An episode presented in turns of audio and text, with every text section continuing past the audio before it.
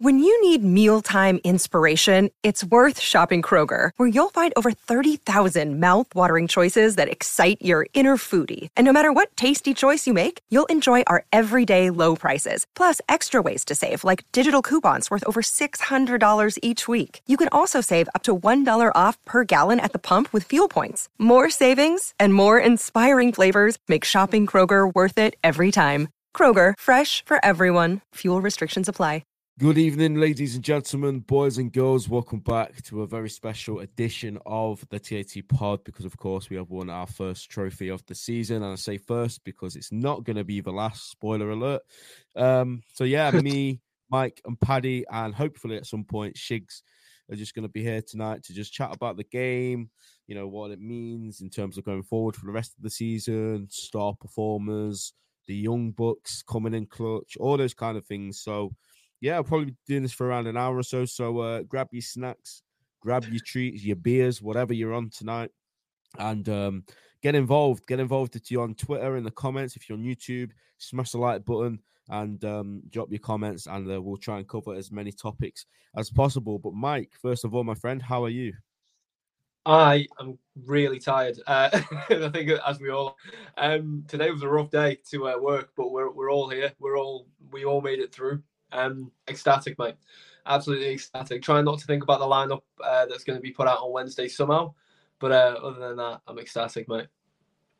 Yeah, absolutely. And Paddy, of course, you know we spoke about this team quite a bit over the last few weeks, and I think you've been on a couple as well with us. So for you, mate, how was that yesterday?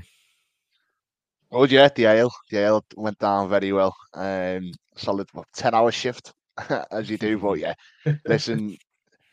Regardless of whether you're there, whether you watch it on telly, anywhere in the world, there's no better feeling than seeing Liverpool win trophies. And yeah, people will say, "Oh, I don't need the CARABAO," but you know, a lot of people would give a lot of money to be in our position.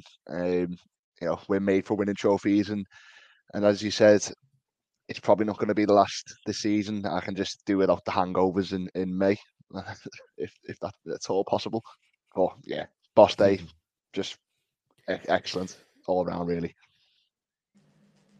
Yeah, of course, and it's exactly like you said. Klopp even said it after the game that people might turn around and say, "I don't know, but their team would love to be in that position and be in that final." So let's just enjoy it and ignore whatever anyone else has to say. And just be glad and be blessed that we're winning trophies once again. Before we go further, guys, make sure you do check out our channel sponsor, our podcast sponsor, yourfootcard.com. Use TAT pod at checkout. You get 15% off. These guys make some absolutely incredible products. They're actually going to be sending me a few of the newer ones that I can show you guys on the stream, which is going to be amazing. But check them out. Use TAT pod at checkout for 15% off. We've got some comments in here. Eva says, still buzzing after yesterday. 100%, mate. I think that's the way everyone's felt today. Alessi Sam, by the way, he made this absolutely stunning thumbnail for us. So thank you very much, Sam. Absolutely incredible graphics designer. Says Jürgen's tricky 15-year-old Reds. The boys had a blast at Wembley yesterday. Very jealous of you, Luke. And even says, I felt bad for Curtis getting shoved and pushed after by Darwin. We'll get on to that. A few players certainly seem to look like they're ready to come back into action now. And just before we move further, we have a wild Shigs appearing out of nowhere. So Shigsy boy, how are you, mate? I am very well, thank you. Monday was a very nice day for once. So, yeah. Good day, man. Yeah, where did you watch it, Shigs? Say again? Where did you watch the game? I was on daddy duty, so I was at home with my daughter, trying to keep as calm as possible, but it was difficult. Yeah, I can imagine. Man. I actually woke her up when Van Dijk scored the winner. Yeah, I was going to say, yeah. You didn't keep yourself composed. Nah, the composure was out the window, mate. It was out the window. It's impossible not to. And it's one of them things where, like, you can try and prepare yourself and brace yourself to not make any noise, but you just can't when the time comes. But all right, mate. She had a purple jersey on, though, so it's all good. There you go. This was the lineup, and Mike, I think we did the preview show the day before the final, and we spoke on this, and this is pretty much the only lineup we could have expected to be honest. And Yeah, and there was a lot of people, there was a lot of downhearted people, but from what I remember, mate, I think we did, you know, we weren't overly confident, but we did both predict Liverpool to win, and we did also say that, you know, these guys have a huge opportunity, didn't we? So, first of all, the team news, what did you make of that? Obviously, not really much to say, but just your overall general thoughts, mate, on how the boys got on, especially in, like, the sort of first half we'll touch on for now. Well, yeah, I mean, listen, if we're focusing on sort of like the initial reaction to the lineup and how they got started, I think we all knew that was the 11, roughly, anyway. I think there was some of us holding out. Maybe Salah or Nunes appeared on the bench. When they didn't, there was a little bit of nerves. I was in a space, I could hear the nerves. But I think for the most part, everyone was still backing the boys, which is what you want. A couple of lads, I think fans were nervous about, that just turned up. We could talk absolute, you know, words around the lad, but Kelleher was just brilliant. Absolutely brilliant. And there are a couple of people, myself included, that at times have gone, I'm not sure, naturally, because we used to have an Alisson who is one of the best we've ever had. But Kelleher, this is his competition. My God, absolute fantastic performance, dominant. And the best thing I can say is if I watched that game as a neutral, you can't tell that's a backup keeper. You can't tell that's a backup keeper at all. He didn't play like a backup keeper. It's like Klopp said, you know, we've got the best backup keeper on the planet. You know, he's world class in Klopp's eyes, you know. First off, I thought it was, we got off to a good start. I think when Gravenberch went off injured, our momentum was sucked out of us. I think you could see the knock-on effect of that when we were trying to readjust. Bradley moving the right wing, Elliot back into midfield. We kind of lost a little bit of the balance, a little bit of momentum. Built it up near the back end of the half, but I think a couple of Kelleher heroics, Endo and McAllister, bopping it in midfield really kept us going in that first half. And Elliot driving on from midfield as well. I thought Elliot was, you know, quietly brilliant throughout the game. I thought he had some really, really solid moments. But yeah, got to half time and I was needed about 4 cups of tea. But yeah. Yeah, Paddy, the first half, I mean, I thought we started off really well, sort of first 20, 25 minutes. It wasn't really until the ground injury where we even noticed Chelsea were in the game or we could even hear their fans or anything like that. But that was sort of, for me, not a turning point as such because Chelsea weren't amazing after that. But up until that moment, mate, you could see the confidence that we were playing with. And like I said, that seemed to be a sort of point where Chelsea sort of got their momentum and started playing a bit, wasn't it? Yeah, I mean, we certainly settled the quicker of the two teams. You could see for some reason Chelsea looked dead nervous, and I think it was because, you know, there's a certain level of expectation on them going into the game because of, you know, who we didn't have available and who we did. But as you say, the Gravenberch injury sort of did sway the tide, if you like. I think it's a combination of Liverpool trying to, you know, mitigate, you know, some less than ideal circumstances, and Chelsea then realising, oh, hang on, you know, we're playing Liverpool's essentially second string team. You know, you've still got the Van Dijks and all that in there, but yeah, we did start well, and as it did a couple of years ago, VAR bails us out a little bit, even though it was actually a really good decision by the linesman anyway because he put his flag up. Yeah, to be honest, it got to our time, and Carragher said it on commentary multiple times, oh, Liverpool are hanging on, and we were hanging on to a certain degree towards the end of the first half, and as Mike said, Kelleher turns up and played probably his best game in the Liverpool shirt for me. I mean, the save off Cole Palmer's ridiculous, to be honest. He's got no right to even, you know, be near it, let alone save the thing. So, you know, I was maybe one of them who wasn't overly sold on him this season. I think he's had a few suspect performances, Fulham at home, certainly. But he's hard done by because you're comparing him to who you compare him to. He was absolutely excellent yesterday, and a big, big reason as to why we ended up winning the game. Absolutely, 100%. Couldn't agree more. And I agree. I think we've mentioned a lot in the Europa League games and the Cup games where he's not looked convincing. But like you say, I 100% agree. That was by far his best performance in the Liverpool shirt. I feel like for him, where he's pulled the short straws, because unless Alisson gets injured, which does tend to happen at least once a season, he's not going to get that consistency. And I think now he is starting to play more. You have seen the improvements on him. So it's just one of them. He's not going to get it unless Alisson's either sold, which no one wants, or Alisson gets injured, which again, nobody wants. But Shiggs, what did you make of that first half? I mean, Paddy says that Chelsea got into it a little bit at the end of the half, and we saw that. Was you ever concerned about Chelsea? Because the lineup that we had out, sort of, I think everybody thought that lineup has to go and get the job done, because hindsight's a wonderful thing and the kids were amazing. But going into the game, there didn't appear to be too much on the bench. So going into half time, not scoring yet, was you ever concerned, or did you think, we've still got this? I thought Gakpo would score, because he scored in every other round of the competition. So I just thought he would score. I was how can I put this? With Diaz, I was hoping he would kind of step up as well. And to be honest with you, he did, even though he had a chance, I think it was a chance where he was nearly one-on-one, but he ended up coming back. But I don't know why. I just felt confidence in the team, even though you were saying about Kelleher. I wasn't on Kelleher's back, because especially as a goalkeeper, it's not one of those positions you just can come in and you're going to be instantly instantly, no pun intended, on the ball. You're going to take a couple of games to come into your own. And even against Brentford, there was one save that he made, even though they scored, and I'm going back a bit, but the save that he made before Tony hit it in, is like, you would expect Alisson to make that kind of save. So it's always been there. And I think as well, I think this is his competition. Even the year before last, when we won it, he ended up winning the pen. Scoring the winning pen and made a number of saves. But he was, even me, when Cole Palmer got that chance, I was like, oh my God. And I was like, he didn't score. How did he save that? And then a couple other times as well. But no, first of all, he showed his mettle. He showed who he is.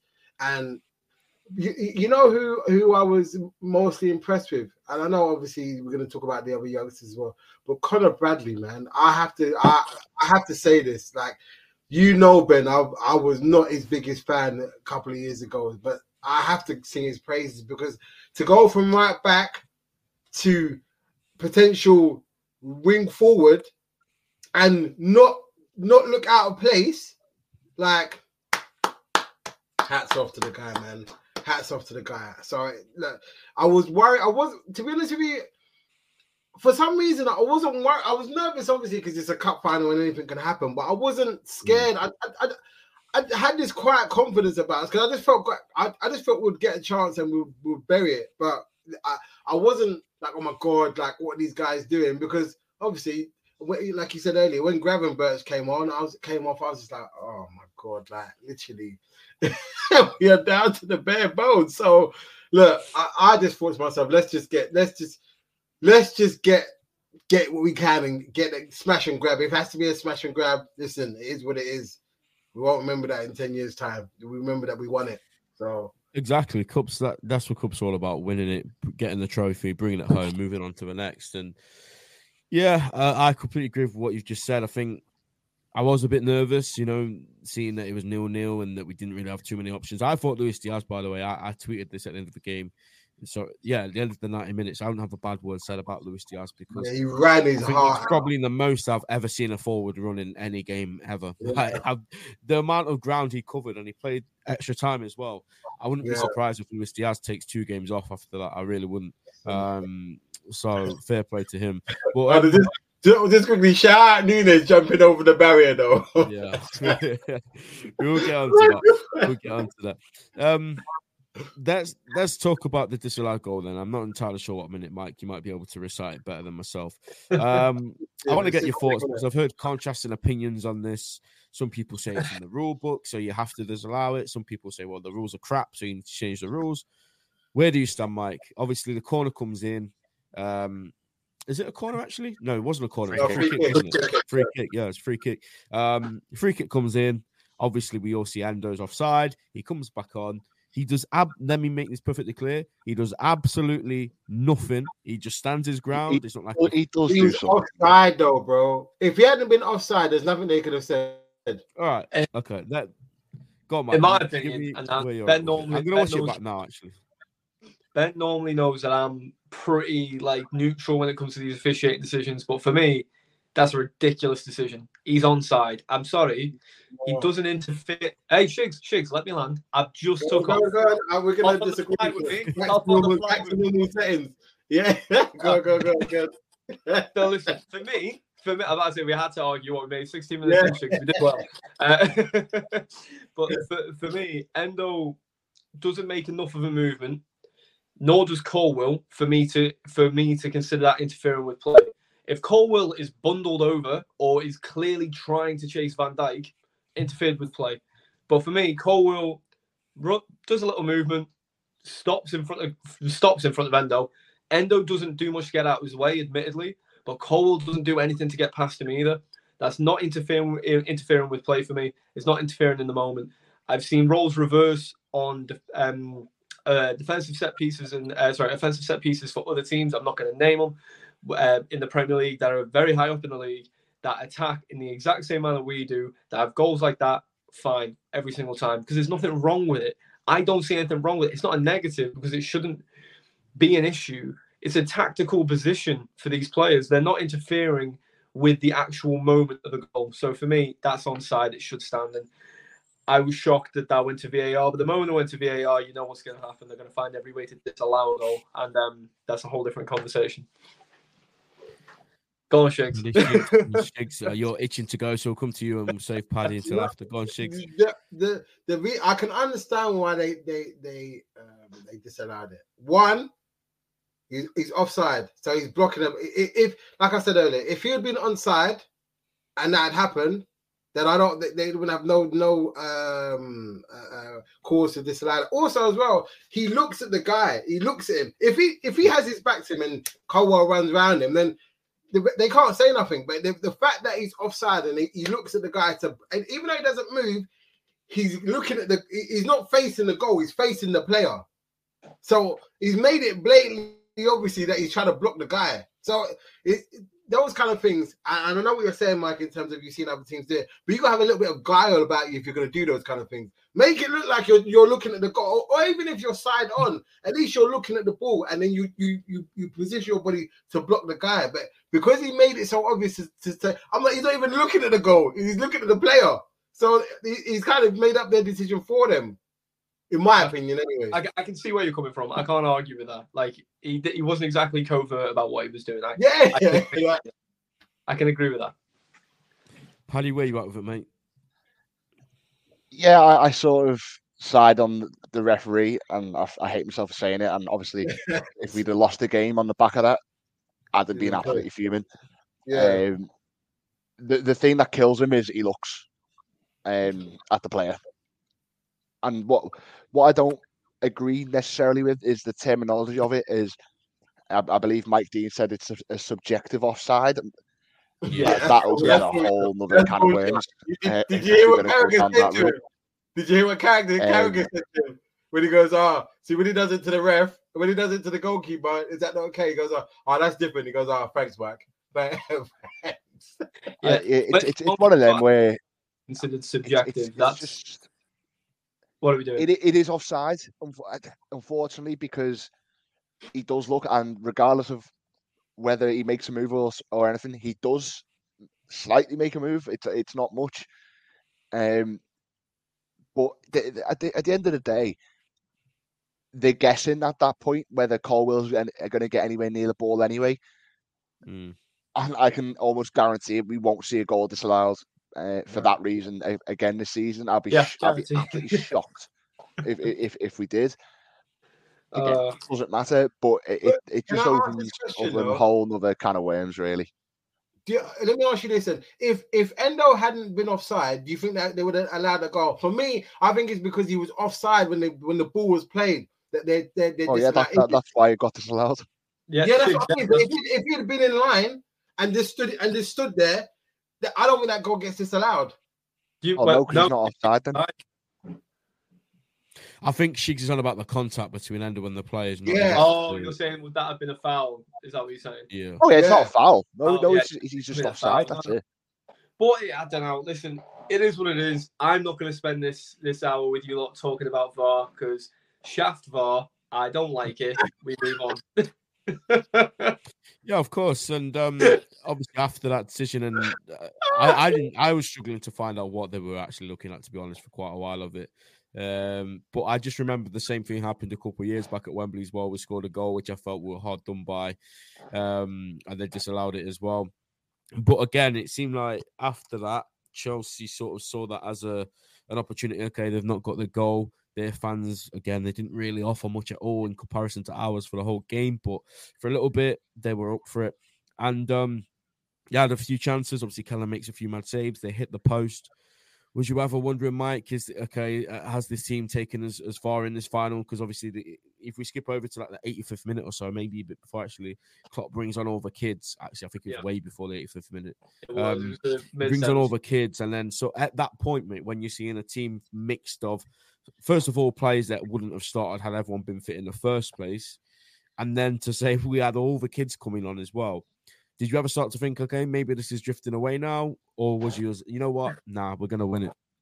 I didn't think it was drifting away, but Carragher said something today, which I thought was very poignant, which was, I think it's 8 out of 10 times that game gets played in the same manner with the same players in the same moments. We lose that game. Now, that's not because we didn't perform on the day, but that's just because that game shouldn't have gone the way it did in a way. Like, it was an anomaly in a beautiful way, in a wonderfully poetic way. You know, you set that scene for any team with the amount of players missing, with the injuries, with the tactical changes you had to make, the personnel, the age of the personnel, the lack of experience of the personnel.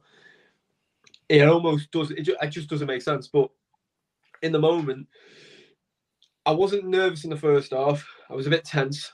Half time, the nerves kicked in. I think when the young lads came on, I've got a friend of mine, Sean, who I always watch football with, and always text back and forth when the game's on.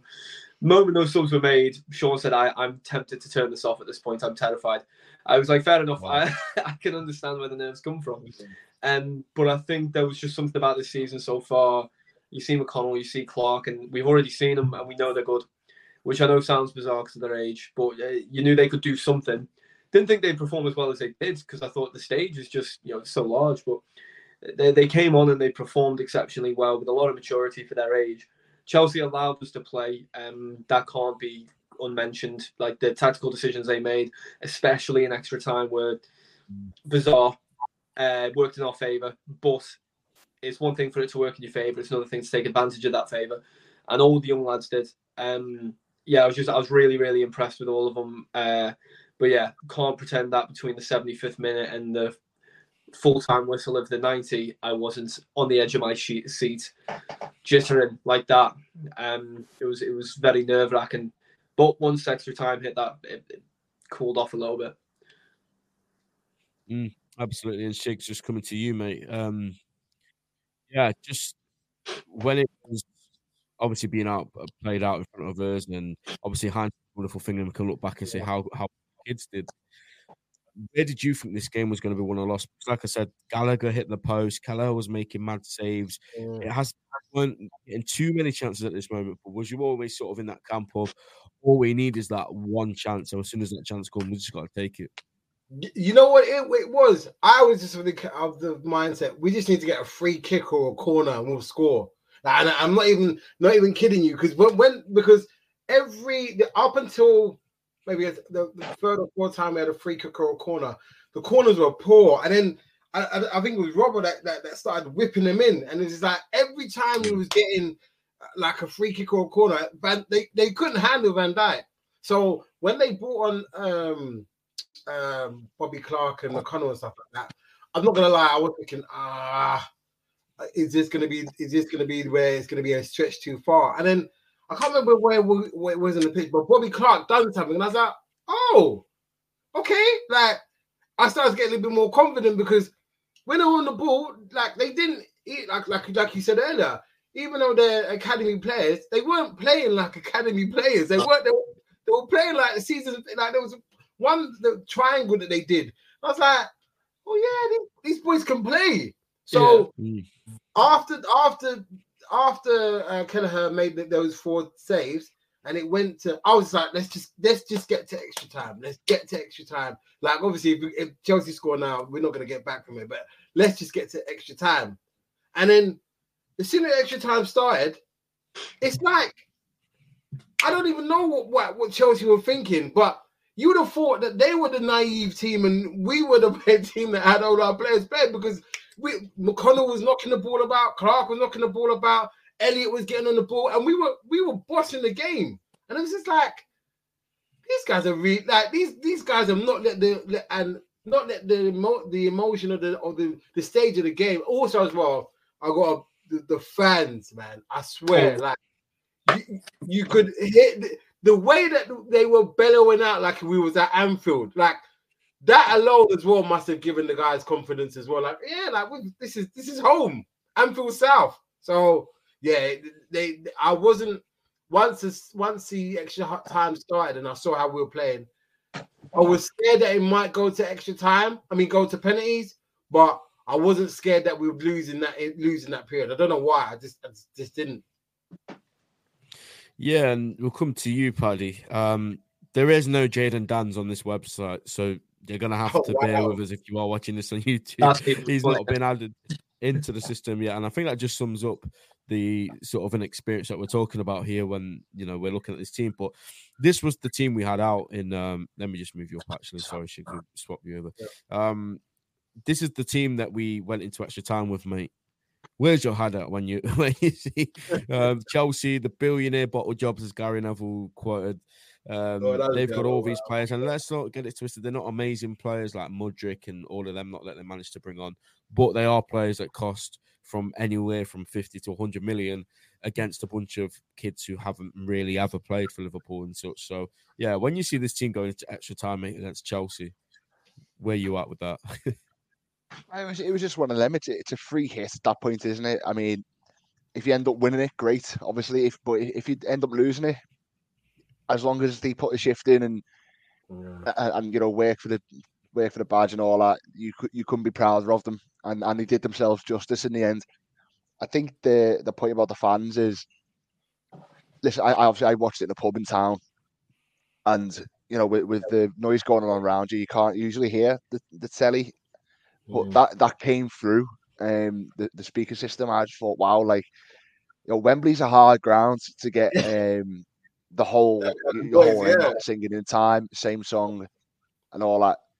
It was just emotional. You know, it was more of a message of, listen, we're here, we believe, because, listen, I said to my mum before, and it hasn't always been the case at Liverpool, and I imagine, you know, it still isn't the case in a lot of places, but what Klopp has done with the under-18s and the 23s, having them all play the same system, having them all play the same football, it means when they are called upon, regardless of, you know, the big stage that it was, they can slot in and they know the jobs, they know the roles. Bobby Clark was excellent. James McConnell was absolutely superb. There was a tactical foul he made in extra time. It takes a booking. Yeah, you don't usually see that from kids. I said to him, mate, listen, they've got to take some responsibility here. They're no longer you might get them in at the end of the game. You've got to win a cup for Liverpool. So someone's got to take a bit of responsibility. And honestly, so proud of them. Even the senior lads, like Endo was knackered towards the end of the game. And he was absolutely unbelievable. To a man, they were superb. And, you know, we got our just rewards at the end of extra time with one of the best moments I've ever had supporting Liverpool. That literally the moments we live for as fans. It was superb. Everyone was absolutely brilliant. 100%. I said the same thing as you when it went to extra time. I just remember tweeting, regardless of what happens from this point, like, you know, all I can feel from this team is pride and proudness and just the way that they all played. And yeah, I've never seen anything like that, to be honest. Just such a united squad. And I remember, Mike, going back to the summer, you know, there was a lot of tough streams to do, you know, big personalities leaving the club, and we were all sat here thinking, okay, we've still got leaders, but you know, experiences left. And, you know, we've lost some big characters, regardless of what your opinion was on Henderson and Fabinho last season. We missed some big characters going out in the summer. And the way that this team has just sort of, you know, put that to one side and instantly come back competing on all fronts yet again with new midfielders, new players everywhere you look. And then obviously the bombshell news that Klopp's going to be leaving. All of these factors, including the injuries, it just all adds up. And when you win a trophy like that, it's just this is why when people are saying it's only the Carabao Cup, to you it might only be the Carabao Cup, but when you've been through this flipping roller coaster we've had over the last 12 months, that's why it just felt so special yesterday, didn't it? Yeah, no, like you're 100%. And also, I think Klopp, I'm going to paraphrase here. I'm sure you guys know, you might know the quote better, but Klopp said something along the lines of, I know some people would be like, oh, it's just a Carabao Cup, but you still wish you could be here. And it's facts. Like, it is the truth. You know, anyone that tries to diminish the trophy, even some of our home fans at the start of the season, where even done with the FA Cup as well, like, oh, just get out of that early so we can focus on the bigger things. But you want to win everything you're in. You want to win everything you're in. Like the FA Cup, it'll take its toll come the end of the year. I'm sure it will. But the next game's the most important game, you know, and that's how this club has operated under Klopp from minute one. It's never been, let's look at this game 3 weeks away. It's always the next game's the most important, for better or worse. And yeah, it was just, Paddy touched on it. It was just a very emotional game, especially that last 40, last 10, the 90, the half an hour, and then celebrations after. It was just very emotional for all the right reasons, you know. But yeah, it's been a tumultuous last sort of 12 months as a Liverpool fan, considering where we were 12 months ago to now.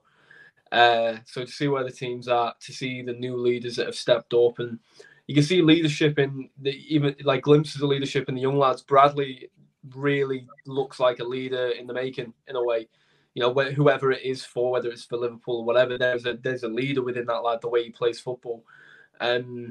You know, you can see it in the others as well. So it's just, it's just great for every silver lining. You know what I mean? All the injuries we've had, but we've been able to see without the injuries, or thanks to not having all those transfers, maybe some of us wanted in the summer, we've been able to have the room to allow Bradley, Quansah, McConnell, Clark, Kelleher all to come back in and blossom. So there's a lot of pride in the way we've trusted our academy. There's a lot of pride in that, and sets us up in good stead, because those lads are very young, very, very young. We still have Stefan Bajcetic to come back in.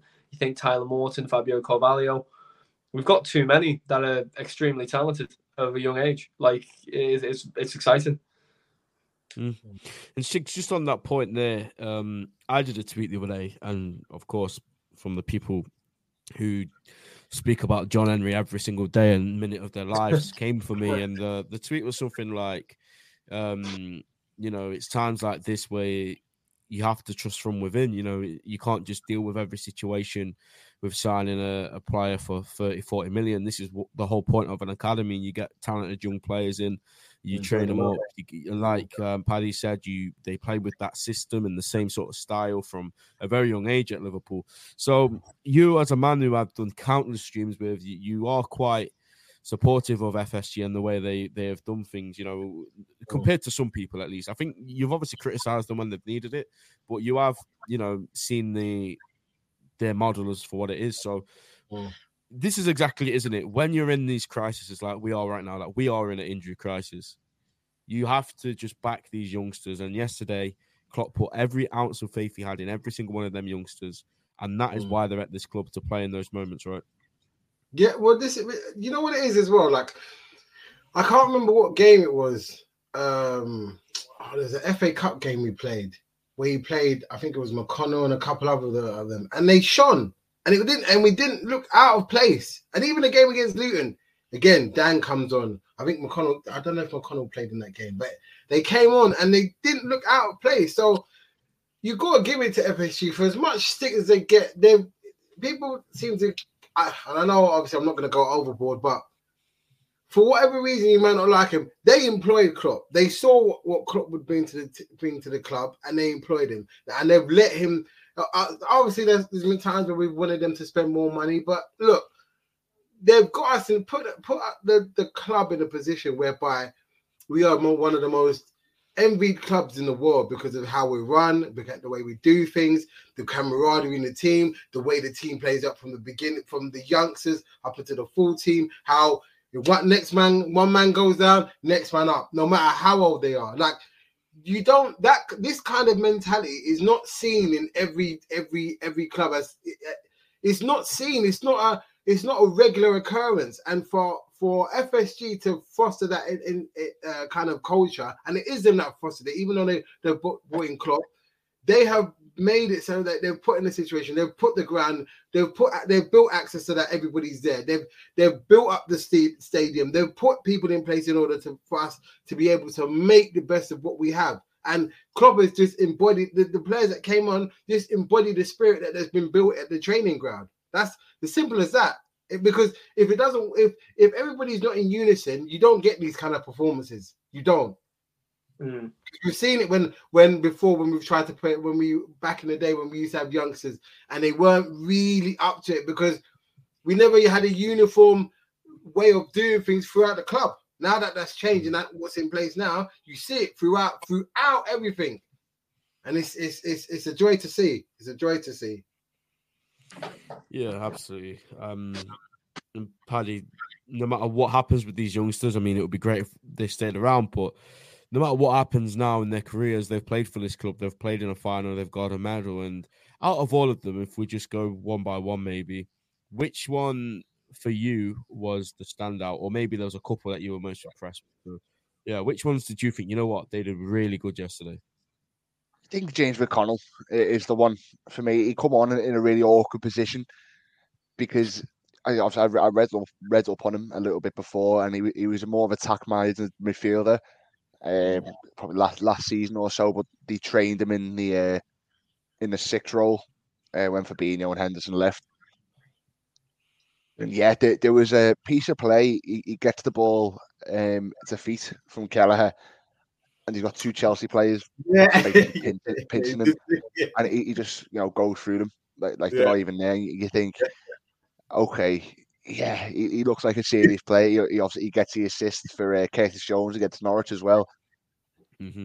He looks a solid bet to not necessarily make it. That's going to be a stretch, but he's got a big future, as does Bobby Clark, and we're forgetting.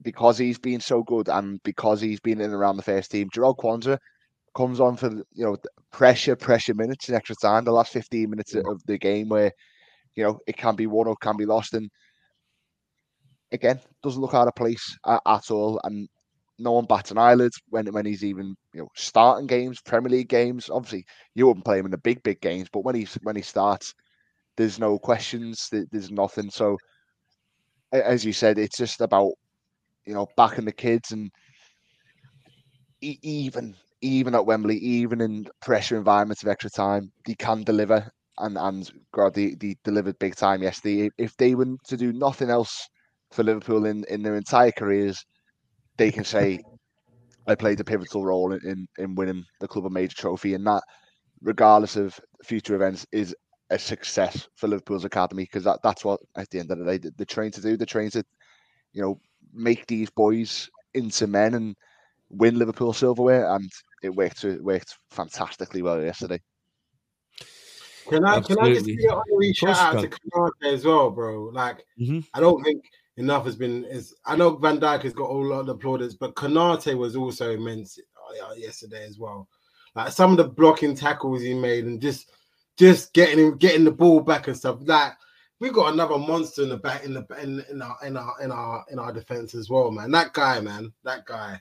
Some of them was on the yellow card as well, and he was really risking it, and he was still doing it. It's crazy. Let's talk about the goal, and we'll talk about maybe our man of the match after that. But Mike, obviously we got a corner, the ball comes in, and Virgil heads it home. And this for me was just the most perfect way it could have happened, because one, he scored a goal that was disallowed. Rightly or wrongly, whatever. But second of all, his first major final as Liverpool captain, it had to be him, right? That was almost like his, dare I say, Steven Gerrard moment. Like, you know what I mean? You've got that moment as Liverpool captain, yeah. Yeah. If I could compare it to any Gerrard moment, it would have been Gerrard against West Ham when he scored that absolutely ridiculous goal, you know, in the final. But that was his kind of the most similar moment for me. But yeah, listen, you know, at the end with all the Liverpool fans in the final minutes of the game, it's a picture perfect scenario. You know, the oldest lad in the 11 at the time, the experienced head, the captain. This is Van Dijk at his very best. You know, that's what we've seen all season anyway, is Van Dijk at his very best. But yesterday was just... I think that's now 4 man of the matches and 4 finals as a centre-back. Mm. It's incredible. Like, it's absolutely incredible. And it's back-to-back man of the matches in League Cup finals for him as well. So for his, you know, first final as a captain of Liverpool to end in that way, it's very special. And hopefully this is not his last one this year. I also thought it was, we might not touch on this later, so I thought I'd bring it up now, but I thought it was a really nice touch that he got Klopp to do the trophy lift with him. Mm. I thought that was like a really, really lovely touch. Just wanted to throw that in there. But yeah, it's just an incredible moment. The goal ruled out. Getting that second one for him. It's a great head. It was a great ball by Simicas. It's a wonderful moment just before the corner's taken. He's got Danz with him and Quansah. They're all grouped together in the box, and he says something to Danz. I don't know what he says. I'm not going to pretend to know what he says. But in front of them, you've got 3 Chelsea defenders. And he said something to Danz and Quansah, and they get a lot closer. And when they get closer, they make that almost like wall. And the Chelsea defence are too tired. They're not taking notes. Make this wall in front of Van Dijk, which allows Van Dijk to then run off ahead and then, you know, up against Modric, he's always going to win. But it was, whether that was intentional or not, I really don't know. But if it was, absolute genius. Absolute genius in that moment. Really subtle touch. But what a moment. And it's a moment that I'm sure we'll look back on fondly for many, many years. Mm, absolutely. And Shiggs, for you, mate, you know, that was the goal ultimately that won the trophy. Whoa. Apart from the goal and, you know, the moment that Virgil van Dijk had, just briefly, how do you think he's dealt with his first season as captain of this club? Like, he was the obvious choice, wasn't he, when Henderson left? Some people even argued it should have happened earlier. I kind of disagree with that, just because I don't think you can just go and strip the captain, you know, of his role. But for me, he was always like a captain just without an armband anyway. So a bit of fabric on his arm never really, to me, made too much of a difference. Do you disagree with that? I'm going to go against the consensus. I there was a few times when I know obviously he was coming back from injury, but there was a few times where in a few games I was just like, this guy's our captain and he didn't. What's the word? He didn't show that. There was a couple of games, but yesterday, imperious, like that is as an epitome of a captain's performance, leading by example. Like, there's no one that could ever, like you said, I don't think it was Mike. You said it in terms of 4 games is in the finals and 4 man of the match performances. Like, it's not. That's not a fluke. That's not something that's just, it's a flash in the pan. It's that he was imperious yesterday. And it just, like you said earlier, when the goal was disallowed, lesser people would have shrunk. But again, this is why I said I was so confident when we'd have a free kick or corner, because they couldn't handle him. They physically couldn't handle him. And in the last couple of games, you've seen him be more and more aggressive when it comes to corners. Like against Luton, obviously, he gets the equaliser. And a couple other games as well, gets a goal against Sheffield, first goal against Sheffield United. So it's steadily been coming and becoming more and more of a recurring theme with him getting goals from free kicks or corners. And long may it continue. But like I said, it was just fitting that he was the one that had led by an example all game, and then ended up getting the winner, which is a lovely touch. Just couldn't have, he deserved the plaudits that he got. And he deserved to get the winning goal. So yeah, he is now. I feel like now, even though he's been captain for all season, this has more so made him go into the captain now. If does that make sense? Mm-hmm. So listen, more power to him, man. And like you said earlier, Mike, in terms of the touch that he he he him and Klopp were the ones that raised the trophy. It was a nice touch, man, because, yeah, we're not going to have this guy for much longer. So I want him lifting as many trophies as possible. And I hope, well, I'm not going to tempt fate, but I hope he gets to do that at the end of the season with another 2 or 3 trophies. But that's a conversation for another day. Well, it's a conversation for now, actually, because that was going to be my one of my talking points to sort of wrap things up. I'll turn to you, mate. Yeah. Look, we all know that the first, if you're competing on all fronts, getting the first trophy is critical. It's vital. You know, you get that trophy in. All the new players, like the new signings that hadn't won a trophy at club level before, now have that feeling. They've got it at Liverpool. They heard the fans. They saw the support. It's incredible. Do you think that this now puts us in like really good stead? I know we've got a lot of injuries still. We need players to come back. But where are you at in terms of what this could potentially mean for the rest of the season? Has your confidence gone up a level? Does it not mean as much? Like, where are you at with that? Oh no, it definitely means something. You could tell in 2022 when we got the first one under the belt, it half spared us on, because the first half of 21-22 we actually weren't that great. We obviously we were thereabouts, but we never really looked like challenging. The thing for me is we've got two games coming up this week. If you said to me we lose on Wednesday and win on Saturday, I'd probably take that, because listen, we're getting to the stage of the season where there's only 13 Premier League games left, 13, 12, something like that. It's creeping up, and if we can weather the injury storm, if you like, if we can somehow, you know, field the team on Wednesday and get through that, all of a sudden... Sorry, Paddy. The game on Wednesday, is that for the Prem or is that for the FA Cup? FA Cup. Oh, okay. Yeah, sorry, go on. I wasn't sure. Go on. So, you know, if you win on Wednesday, you're a game away from Wembley again. So that becomes an even bigger thing. Forest, you know, looking briefly to Forest, we'll have names back. Salah, I imagine, will be fine. Nunes and Szoboszlai, judging off their antics when Van Dijk scored, I think we'll be okay. They might get minutes on Wednesday. It's just about grinding results out. Liverpool have been very, very good at that when it's counted for the past few years. The Europa League, I think, will at least be in the final. We should basically win it. We are on paper the best team in it by... I say by a distance, probably not by a distance, because Bayer Leverkusen are a really, really good football team. The FA Cup's a free hit. It's been half kind with us for the draw on Wednesday. Southampton are probably in the same boat as us, maybe prioritising their league over a cup competition. But listen, if the kids start and the kids play well, there's every chance we win on Wednesday. So we could just do with getting bodies back. If we didn't have so many injuries at the minute, I'd be like, yeah, go on, we'll win the lot. Paddy, I'll tell you this. Something's got to give at some point. I'll tell you this, Paddy, though. If we beat Southampton on Wednesday, the Everton fixture gets pushed back. If we lose to Southampton, then we have to play the Everton fixture. So what I would say, because although I agree exactly with where you're coming from, by the way, because there is a fixture congestion here with a very thin squad at the moment. And it's quite tense. You know, we're one injury away. We were one injury away 2 injuries ago. You know what I mean? But like... Thank you. That was a Mike McCulliam original. No, listen, I think Southampton is a crucial game in the sense that, just like yesterday was, these lads, if they somehow win a final and then get put into a semi-final within 2 games, that's incredible. That is something that I think only adds more energy, more power in the battery pack, as it were.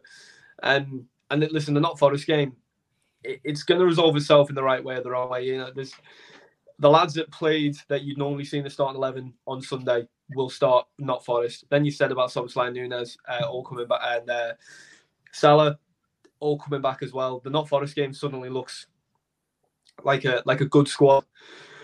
So you give the lads minutes on Wednesday. The only game I'm really concerned about is the City game, because we play these 3 this week. We go away for the Europa League next Thursday with a 4-day break, and then on Sunday following that Thursday we've got City at home.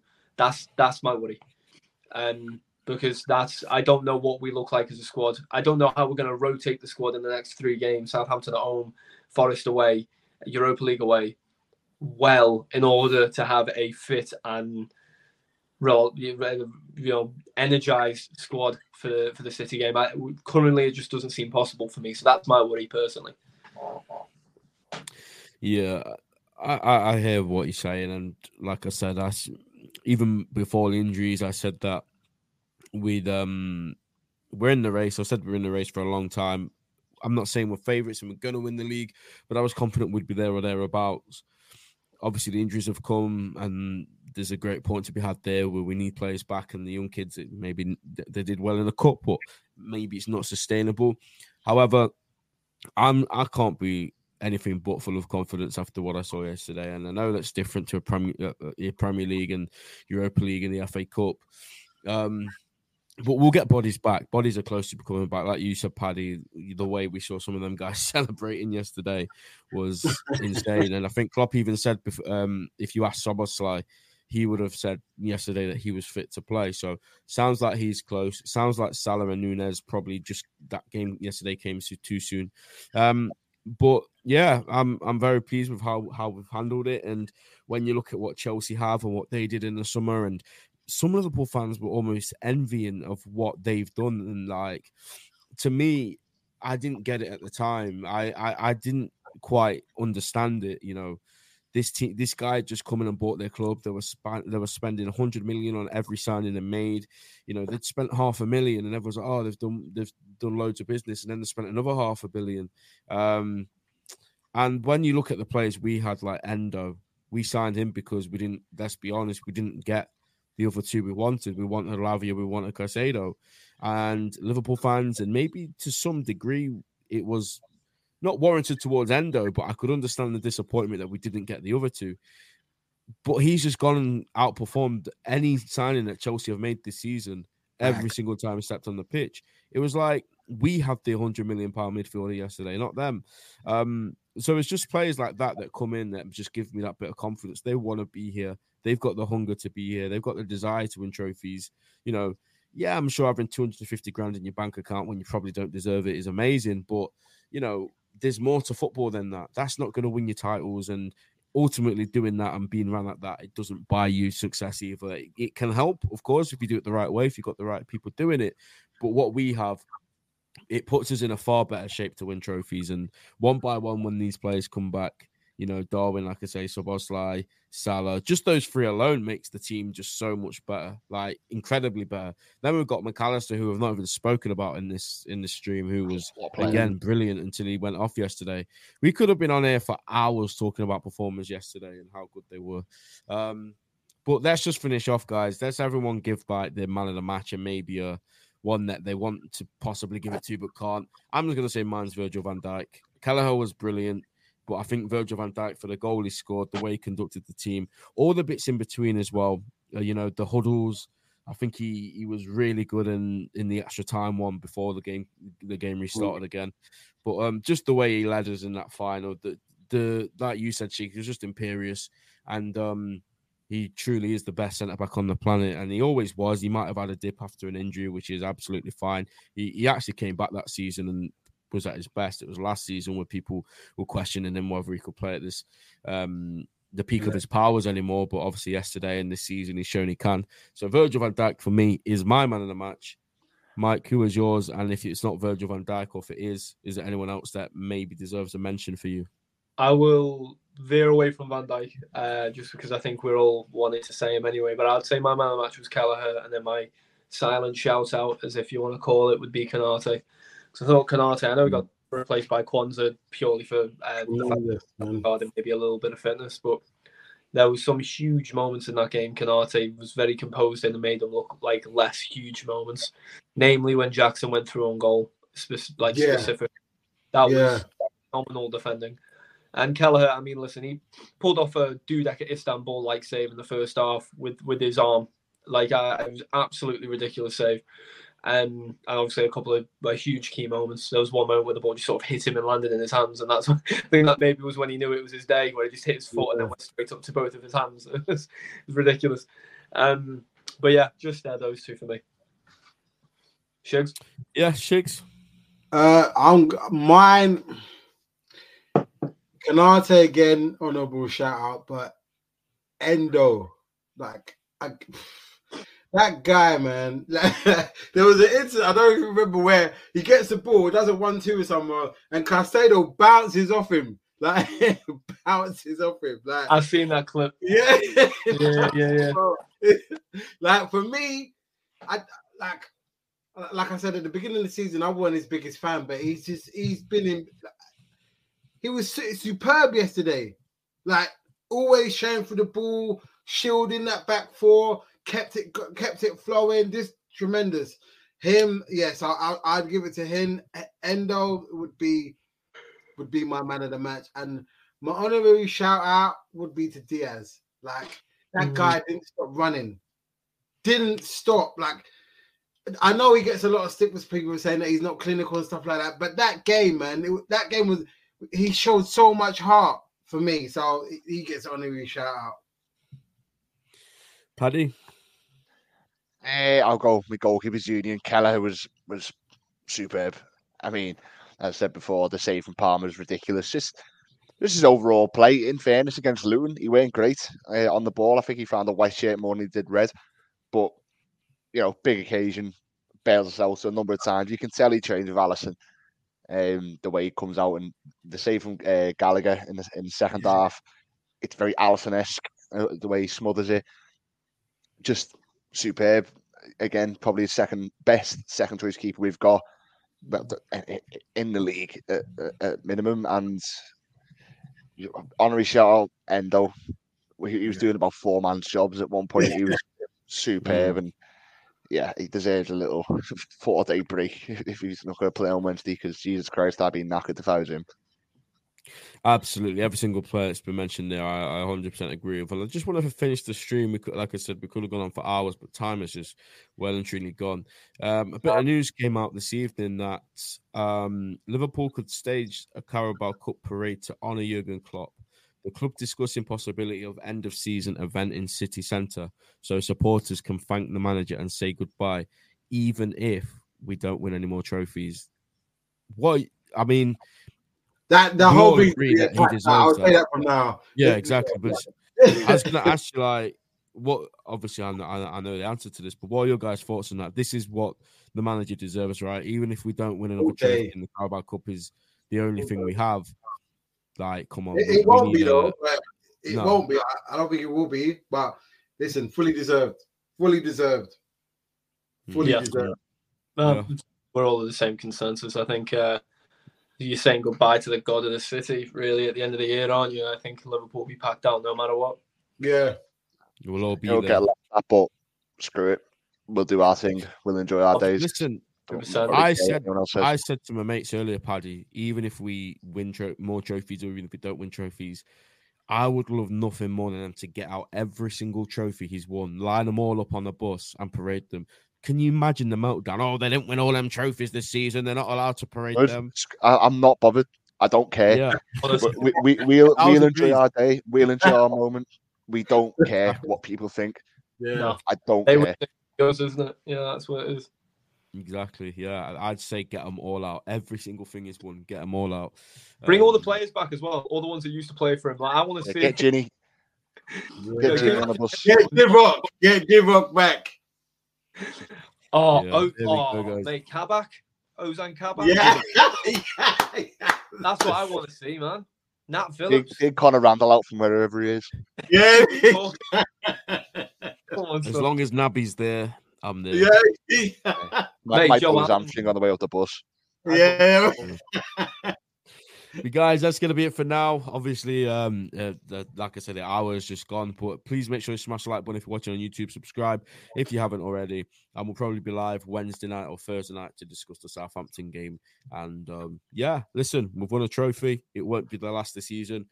Keep enjoying it because, like I said, these days, you know, you don't know how often they're going to come around, and it's Klopp's last season. So keep on enjoying it. Keep on looking at all the content. And we'll see you guys next time. Take care, people. Sports Social Podcast Network.